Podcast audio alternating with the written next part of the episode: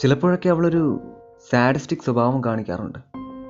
പലപ്പോഴും എന്നെ വേദനിപ്പിച്ചുകൊണ്ടാണ് അവൾ സന്തോഷം പ്രകടിപ്പിക്കാറുള്ളത്.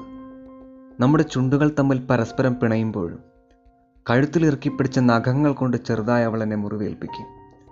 എന്നിട്ട് അവളുടെ ചുണ്ടുകൾ എന്റെ ആ നീർന്ന മുറിവിൽ ചേർത്ത് വെച്ച് അവൾ ചിരിക്കും. എനിക്ക് മുൻപ് ഒരുപാട് പേർ അവളെ പ്രപ്പോസ് ചെയ്തിരുന്നു അവരൊക്കെ വേണ്ടെന്ന് വയ്ക്കാൻ കാരണം എന്താണെന്ന് ചോദിച്ചപ്പോൾ ആർക്കും ഒട്ടും ഭംഗിയില്ലായിരുന്നുവെന്ന് അവൾ പറഞ്ഞു. ഭംഗിയുണ്ടായിരുന്ന ഒരുത്തിന് തീരെ താടിയുമില്ലായിരുന്നു.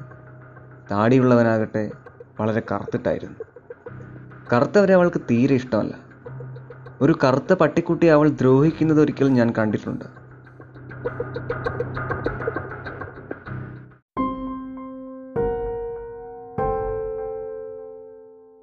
കഴുത്തിൽ കയർ ചുറ്റിയിരുന്ന ആ പിഞ്ചു പട്ടിയെ അവൾ കയറിൽ പിടിച്ചു പൊക്കി അതിന്റെ പിടച്ചിൽ നോക്കി രസിക്കുന്നത്. അത് മോങ്ങി നിലവിളിക്കുന്ന ശബ്ദം അവൾക്ക് ഉന്മാദം നൽകിയിരുന്നിരിക്കണം. ഞാൻ വിടാൻ പറഞ്ഞപ്പോൾ ഒരു നിരാശ ഭാവിച്ച് അതിനെ വിട്ടയച്ചു. ഞാൻ പക്ഷെ വെളുത്തിട്ടല്ല ഇരുനിറമാണ്.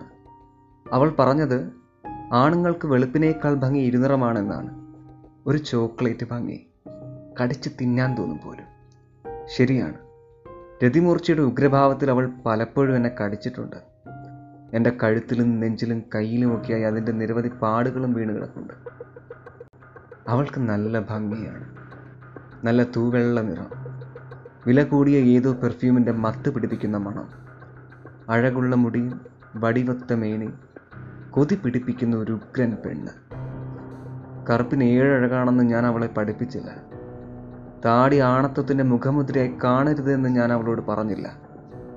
നിറവും അഴകും നോക്കി മനുഷ്യനെ അളക്കരുത് എന്ന് അവളെ ബോധ്യപ്പെടുത്താനും മുതിർന്നില്ല. സഹജീവികളോട് കരുണ കാണിക്കണമെന്ന് അവൾ ഉപദേശിക്കാൻ നിന്നില്ല. അവളുടെ മടിയിൽ തലവെച്ച് കിടക്കുമ്പോൾ സൗന്ദര്യവും ആരോഗ്യവും നഷ്ടപ്പെടുന്ന കാലത്ത് അവൾ എന്നെ ഉപേക്ഷിച്ചു പോയേക്കുമോ എന്ന ഭയം എന്നിൽ ഉണ്ടാകാത്തത് എന്തുകൊണ്ടാണെന്ന് പലപ്പോഴും ചിന്തിച്ചിട്ടുണ്ട്. ആ ചിന്തകൾക്കിടയിൽ അവളുടെ മുടിയിഴകളെ ഞാൻ തഴുകാറുണ്ട്. ആ ഭംഗിയിൽ ഭ്രമിച്ച ഞാൻ. അവളുടെ ശരീരം മാത്രം ആഗ്രഹിക്കുന്നു ഞാൻ. ഞാനല്ലേ വലിയ തെറ്റ്? ഞാൻ ഒരു അസുരൻ